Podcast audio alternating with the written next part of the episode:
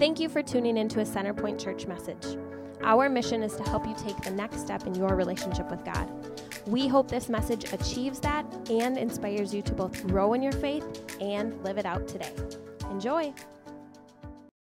Welcome to Centerpoint Church. My name is Aaron Master. I'm the pastor here. You're in for a one hour service with the mission to help you take the next step in your relationship with God. Our goal here is to do what any good Christian church should do, which is to help you connect with God in a worshipful way and help you grow in your relationship with Him. Our style, just might be a bit different than what you're used to or different than other churches in the area. But what we want you to know is we're still true to the Bible. We take God very seriously here. And we want to guide and encourage you every week you're here. Today, we're continuing a series that we've been calling I Have Doubts. And we're looking at some of the doubts many of us tend to have or our friends tend to have when it comes to God, the Bible, and the church. And today's topic is one that wars have been started over, families have divided on, people have died for, political arguments have been made on both sides.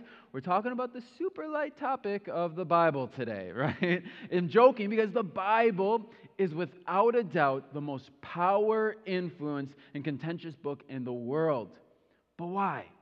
I mean, if we're asking the real, honest questions in this series, which is what we're all about here at Centerpoint, what makes the Bible so special? I mean, if you just pick one up, like, you know, you, you open it up, there's like a gazillion words in it. Like, you, you need your glasses on for sure. The paper kind of feels like, you know, that kind of like cheaper toilet paper that you don't want to use. That's kind of what it feels like. It's this packed book of verses that feels kind of extremely outdated sometimes at first glance, maybe even random, and honestly, really, really hard to read at times. And as you go through, there's some things that just seem kind of messed up in, it. Killing, war, incest, inequality, harsh illustrations, multi eyed creatures. Not only that, the reality of the stories sometimes seem off. Yet somehow it's supposed to be God's message and words to us. But how? How and, and what does that really even mean? How did the Bible come from God to this?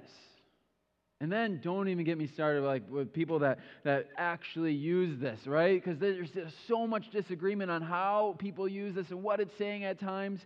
So what's the point? It's easy to have doubts in the Bible. I got to ask you, have you struggled with that before? Have you struggled with the Bible? Have you doubted it's from God before? Have you doubted some of its content? Have you doubted its usefulness or relevancy? If you haven't, well, you might be too saved for this message today.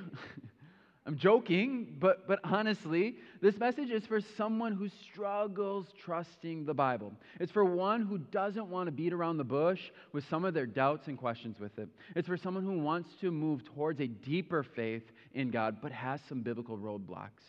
If you haven't really dealt with any of these roadblocks before, maybe you're thinking, like, I don't know if this really is worth my time or this message is really for me. I would strongly urge you to reconsider. We're going to spend a lot of time in 2 Timothy today. And it's this letter written uh, by Paul. He's kind of this big time pastor, essentially. And he's writing this letter to a younger pastor, Timothy. And it addresses the Bible quite a bit in it. And it alludes to the fact that if you're a Christian hoping to mature, God has called you to both understand Scripture and to help others in their walk with God's Word. It's in 2, or 2 Timothy 2.15. It says, Work hard so you can present yourself to God and receive His approval. Be a good worker, one who does not need to be ashamed and who correctly explains the Word of truth. You are to explain the Word of truth.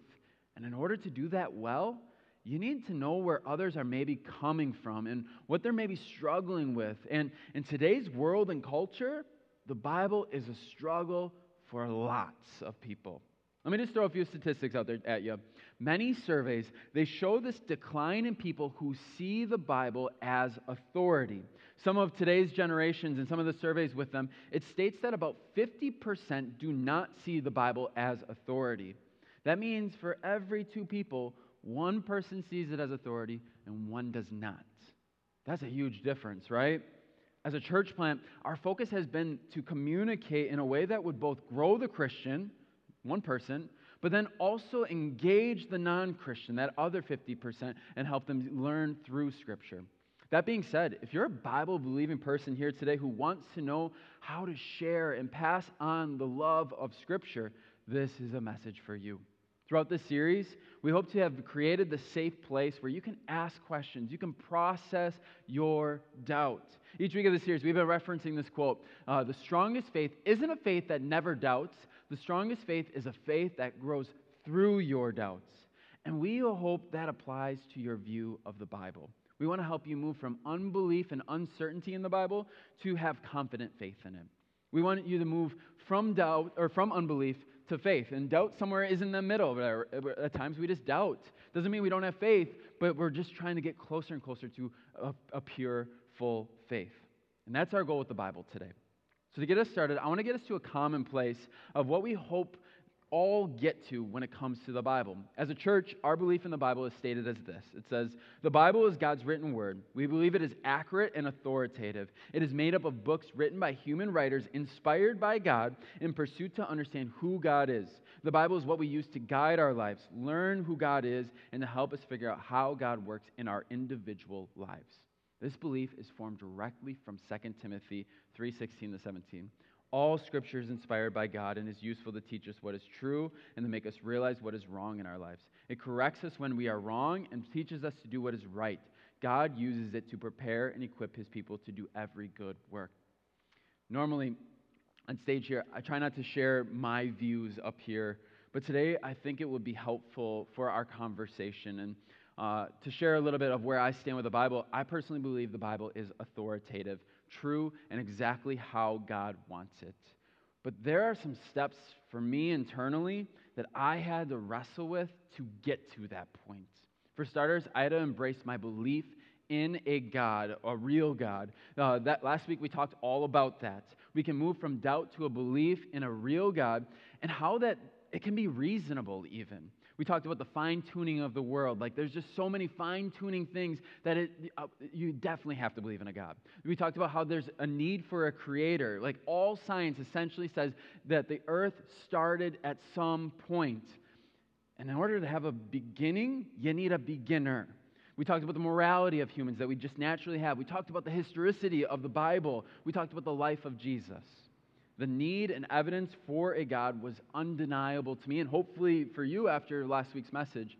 But by embracing a, uh, embracing a belief in God, one that defies kind of laws of nature or our comprehension at times, it meant that we had to see that He interacted in the past with others in ways that kind of defy natural laws as well.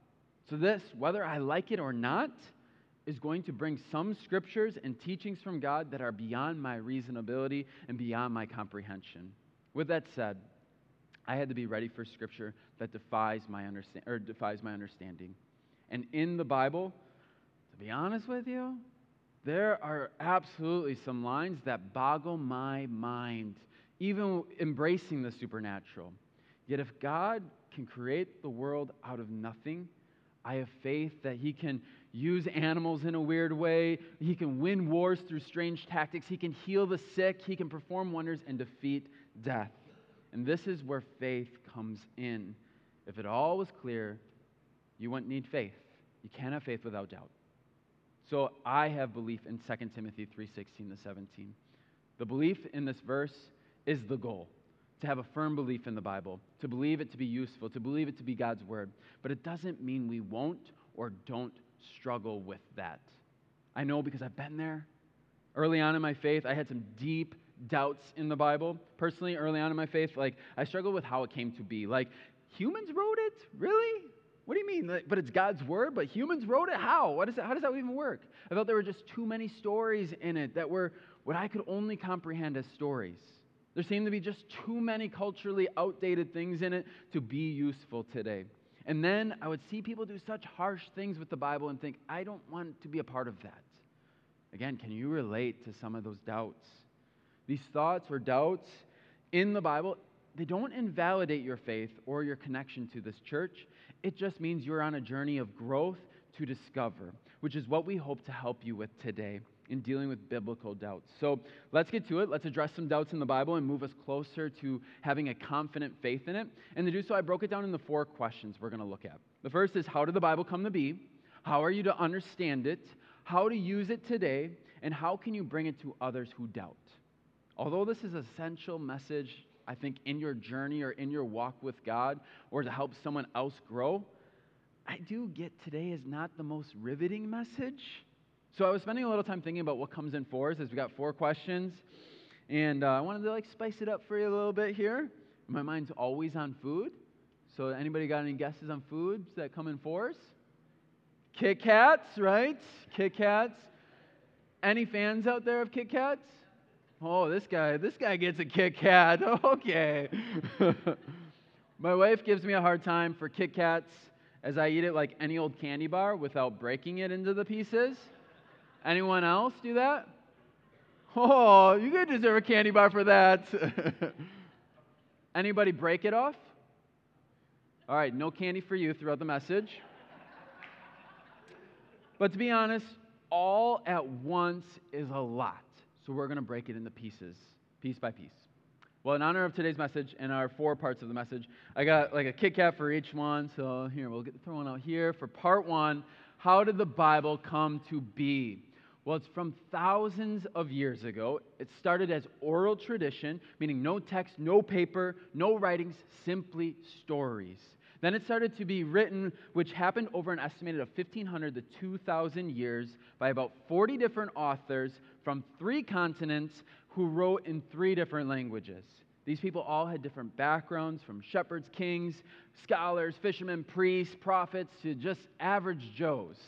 And since each person's different, and from a different time period, each writer had their own personality and style added to the writing, yet they were all inspired by God to tell God's story. So, what does this mean? Why is this helpful? You might be thinking, it's still written by man. How can it be God's word? Well, these people felt so moved from their experience from God that they decided to write. And as they're writing, they're talking from their point of view and their interpretation of what they saw and heard in that time period and in their cultural context. But whenever we put the past or an experience into words, it comes from our understanding. It's just the way our memories work. For example, I have a little confession for you. But even as a pastor, my wife and I, we, we fight like maybe once a year or so. Okay, okay, maybe more than that, maybe a little more. But after we, ma- after we make up, and my wife and I, we talk or reflect on what we're fighting about and why, it tends to be different, which usually causes another fight, but that's besides the point. But we have different perspectives of things. But generally, we have the same truth to the fight. Well, that's the same in the Bible. Three, there's different perspectives, different writers, all experiencing God and telling the story of God from their experience. Yet while this happens, things actually align amongst the writers. Isn't that amazing? Isn't it amazing? What do you think about that? What do you think about the fact that multiple people all experienced God in similar ways before any scripture was written in different parts of the world and in different time periods? When I found this out, that was powerful for me because it showed me that scripture of or the Bible, it's this compilation of numerous similar powerful experiences with God.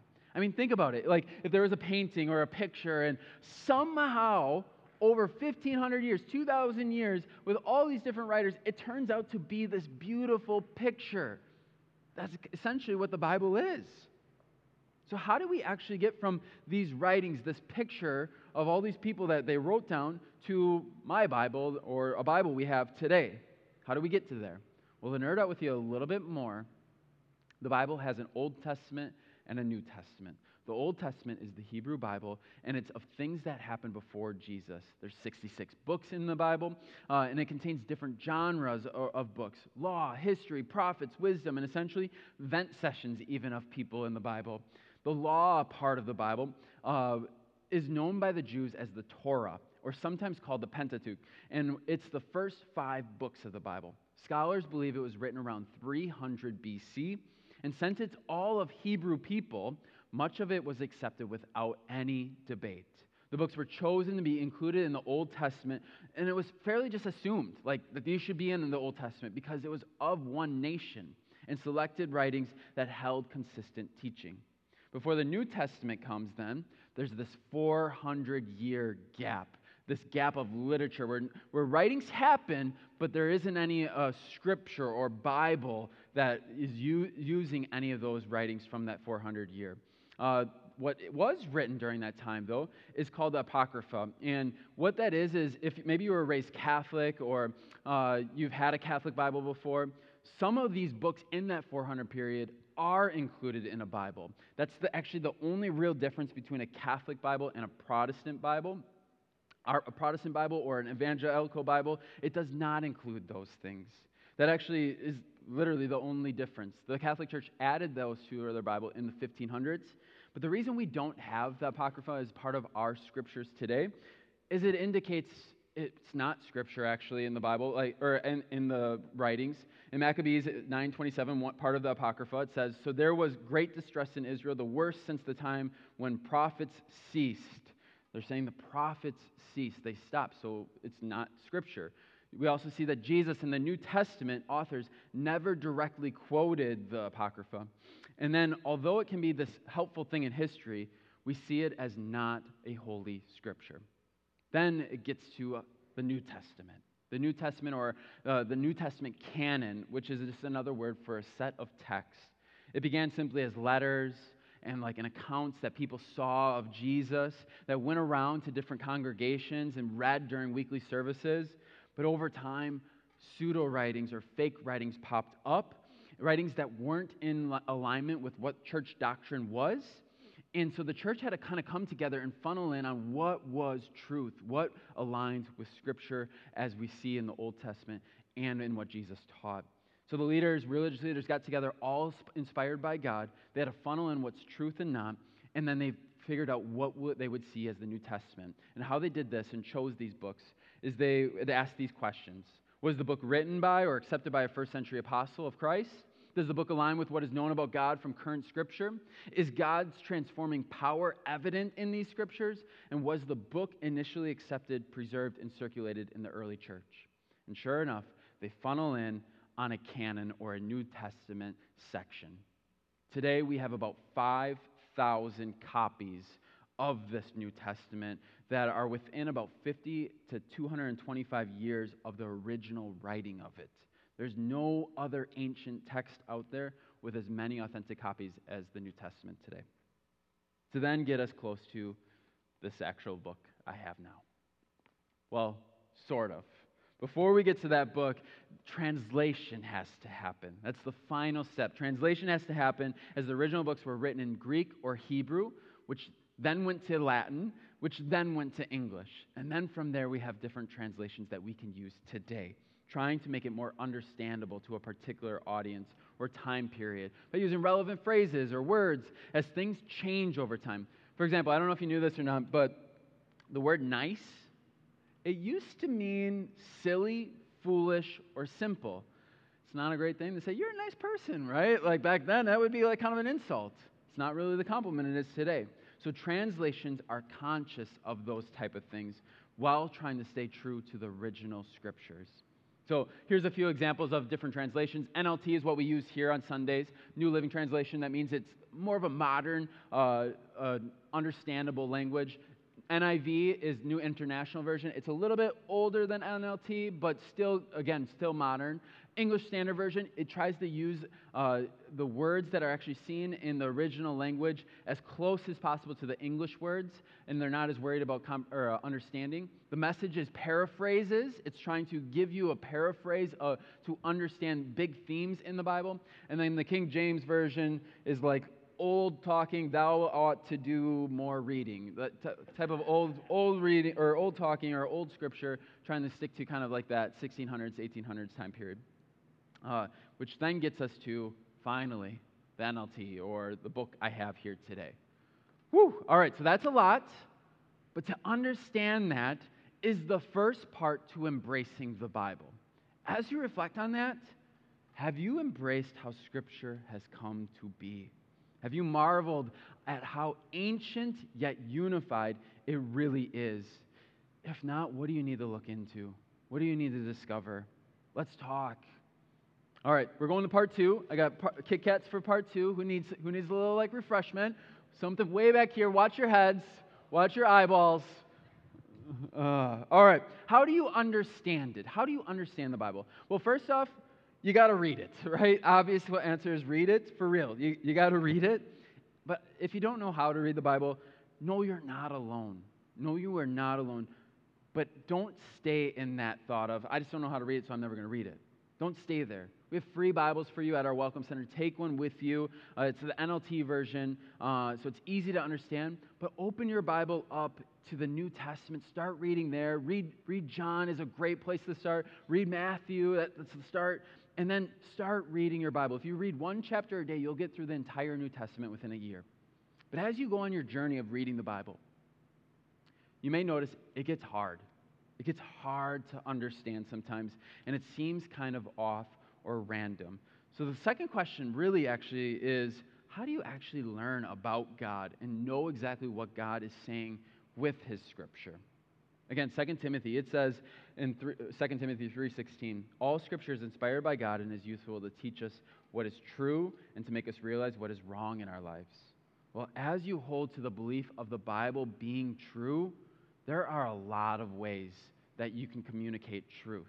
For example, at home, I feel like I talk about this a lot, so it makes me think maybe I have a little problem at home. I don't know. But uh, in my house, we, I say a lot of different things to communicate the truth that we need to clean our house because it's messy. I do a lot of different things to, to communicate this. I make direct comments. We need to clean our house. This place is messy. I make indirect comments. Wow, John's house is way cleaner than our house. Maybe we got to clean it. I write post it notes with to do lists kitchen, dishwasher. I sing a song. I have two little girls in my house. Clean up, clean up, everybody. You, you know it.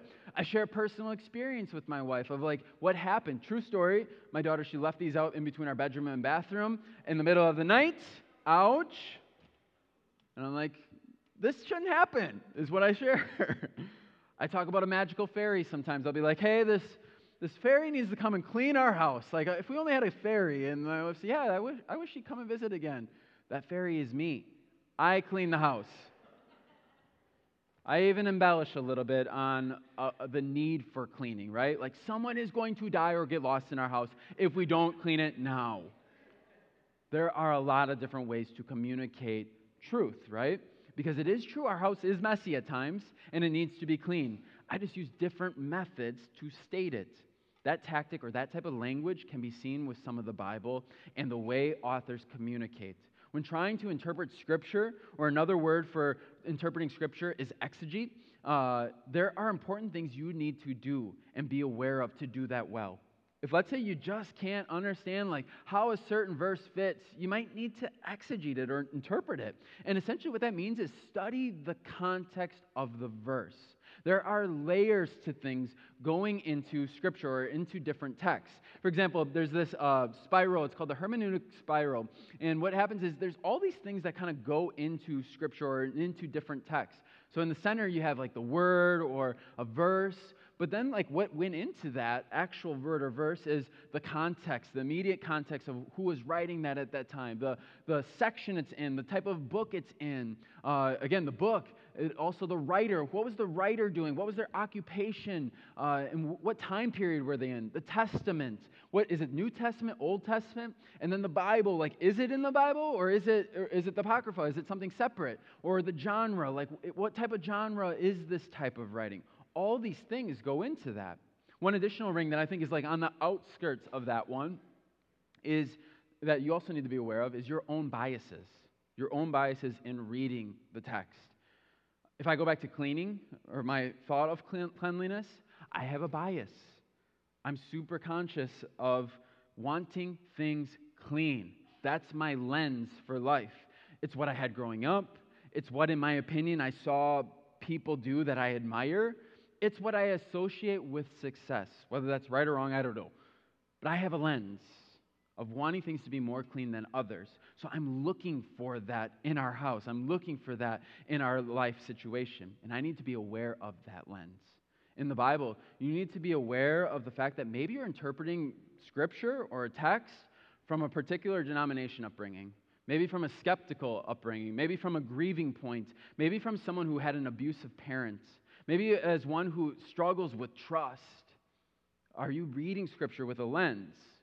For the lack of a better term, we have baggage we bring, that we bring to our reading. Some baggage is good and helpful, and some is not.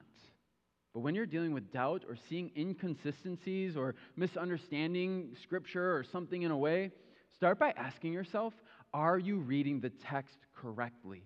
I get that I'm kind of like dropping this bomb on you, like, you got to do all these things when you read the Bible. You might be feeling like, Aaron, you're telling me to read the Bible, but to do all of this? Yikes! Yikes! I get it. It's hard. Whenever someone tells me the Bible is, all the Bible is super clear and easy to understand, I instantly see red flags. Like, really? God never said following Him and His Word would be easy. You don't have to like doing it, but you are to be obedient to it. As we saw in 2 Timothy 2:15, work hard so you can present yourself to God and receive his approval. Be a good worker, one who does not need to be ashamed and who correctly explains the word of truth. Reading scripture isn't this easy thing. It takes effort, it takes work. And even when it's all said and done and trying to understand things, there will still be times of uncertainty where you might have to put faith in believing a unique part of scripture or a unique part of the text.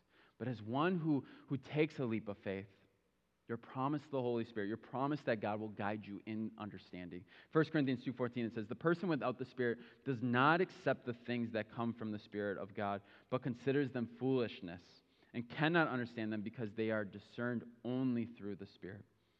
So what or where are you at with some of your biblical doubts today in understanding maybe some strange parts of the Bible? One way one way I like to think of, of interpreting and, and kind of like thinking through of really trying to understand scripture is, is this chiseling concept. Have you ever seen like people like chisel like ice blocks? I think they do it at a Sturgeon Fest, or, or they chisel like snow, snow sculptures, or there's also like woodworking, like that's from a tree. That's amazing. Or even people use chainsaws. That's cool. And I think there's even food. Like you can chisel things, right? But in all these, there's a designer who had an intended vision to communicate. In the Bible, there is absolute truth from God that He intended the authors to communicate thousands of years ago. But with it being ancient and in a different context from ours, sometimes chiseling has to be done to see the vision clearly and apply it to what, what, what, what we would see as a clear picture today, to really understand what it's saying. Yet there needs to be a sensitiveness also of not chiseling too much away. That ruins truth, the intention, the vision. And this is a tension that we must hold when reading Scripture and interpreting. The goal isn't to just make it our own design or, or our own opinion of what we think the Bible says. We aren't to just make it be what we want it to say or to fit what's acceptable in our culture today or, or with whatever the new trend is in the Bible, we are to do our due diligence to interpret it, to understand it the best we can, but hold interpreting with, in, with this tension. What do you need to do for yourself to move past some doubts, to really gain some understanding? Do you need to study Scripture more? Do you need to look at your lens or your baggage that you're bringing to things? Do you need to maybe chisel some things away to, that maybe is not making it clear for you to really understand things? Do you need to ask the Holy Spirit to help you understand Scripture, to embrace a text? Do you need to sit in tension for further clarity?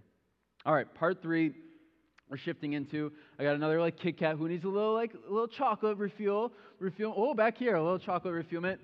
Taking someone's eyeball out again. All right, but part three, because we're now getting going in our Kit Kat, right? We're on the third part. It's, it's tasty. How do you use the Bible today? As in, I now believe it's God's word. I know how to read it and reconcile some hard things, but how do I actually use it? The Bible is God's word to us to help us understand who He is and His purposes for us. To use the Bible, though, in that matter, you need to actually read it. You need to read it in respect to its intention, first two parts, but you also need to be willing to let it change you and correct you. Psalm 119, 105, it says, Your word is a lamp to guide my feet and a light for my path. The Bible is meant to guide our lives. And it's this amazing tool for you, but you need to use the tool correctly. There's a lot of tools out there these days, but sometimes people don't use them correctly. Check out these people. My, my, my,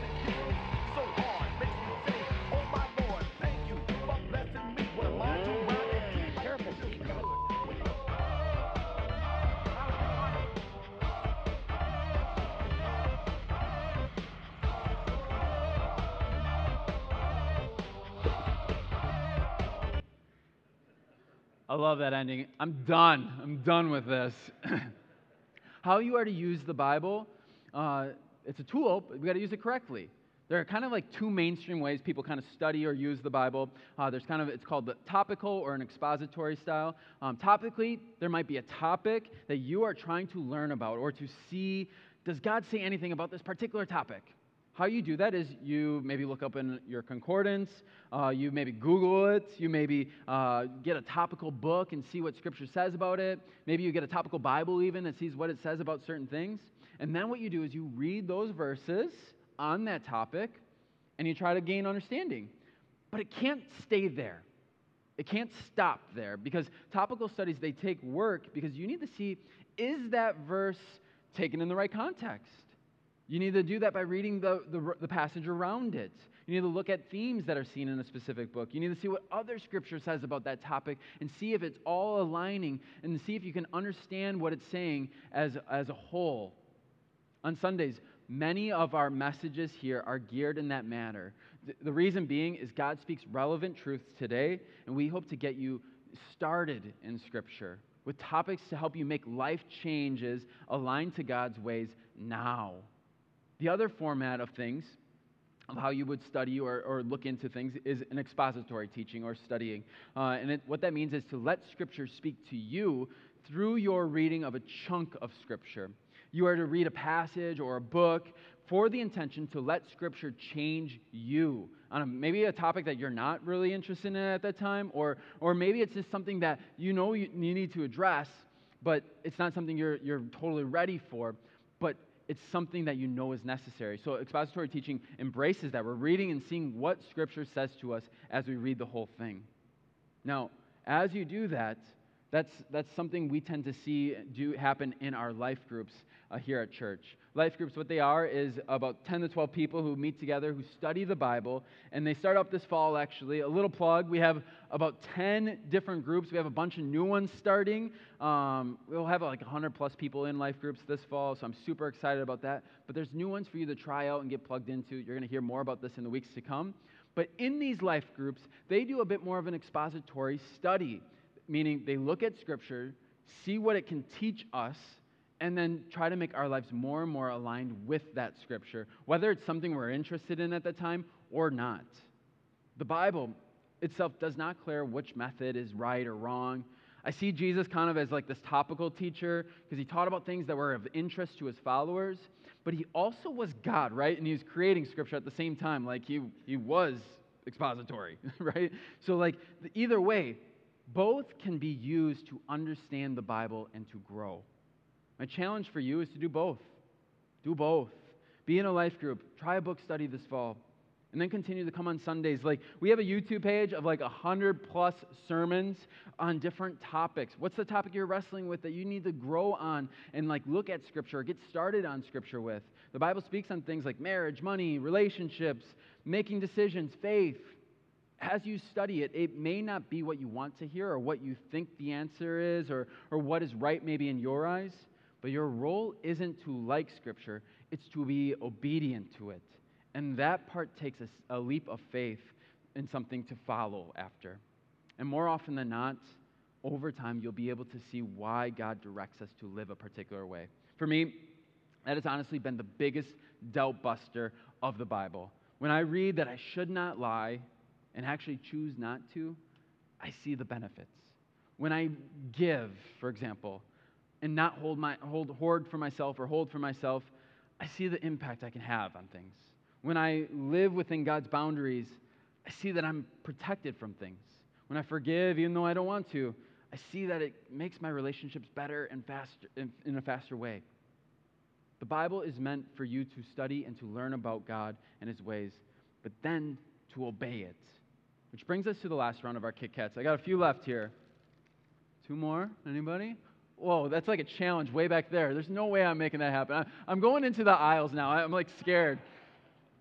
Last round, last question. How can you bring it to others who doubt? You can bring it to others however you want, right? But there are some ways that are definitely more effective. I don't know anybody who doubted the Bible but got interested in the Bible because of condemnation that someone made on them with it. I don't know anyone who doubted the Bible but started following it because they had someone yell at them about a verse they were breaking.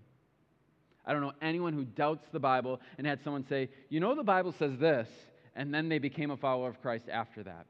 What I'm trying to get to is there are definitely better or worse ways to bring the Bible to others who doubt it. But in today's world, what you need to know is don't assume they see it as authority. You telling them that they need to change because of the Bible may only make it worse. What you can do is show it speaks authority in your own life. 1 Timothy 4:12 it says let no one despise you for your youth but set the believers an example in speech in conduct in love in faith in purity. This quote may be overused here but I think it's so fitting. Our lives may be the only Bible people will ever read. You are to live the Bible out. It's okay to ask people where they're at with the Bible. It opens the door for conversation sometimes. Yet remove your agenda of having them try to embrace all four parts of the Bible right away. The four things we just talked about. Take it slow, Kit Kat chunk by Kit Kat chunk. Don't answer more than they need. Don't, don't start quoting scripture to them instantly as they're not on the same page with you about it. Stand down in times of uncertainty or things that you don't know and point towards Jesus when in doubt. When in doubt, point towards Jesus in your personal experience with Him, of what you've seen uh, Him do in your own life. And that's a personal experience that no one can refute. As you think about who you need to bring the Bible to, what do you need to do to be more sensitive to bringing it to them on? Not pushing it, letting them ask, using less scripture or quoting less scripture towards them, using more personal story of your life changed through Jesus. As I wrap up, like a Kit Kat, it's hard to take all four pieces in at once, even though I like doing it. I like taking the big bite. We want to. We want others to take a big bite too.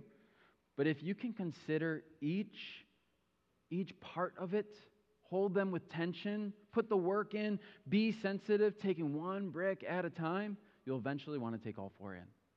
I'm going to pray that that happens, that we move forward in faith in our doubts of the Bible. If you want to pray with me during that time, you can pray right now.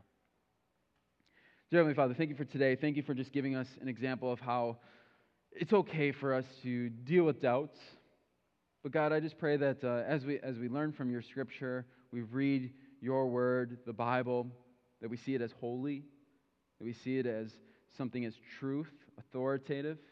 And God, I just pray that uh, you help us, whatever that is that we're dealing with when it comes to the Bible, that you help us either grow in closer faith with it or certainty with it, and help us just overcome some of that unbelief we maybe are struggling with when it comes to the Bible.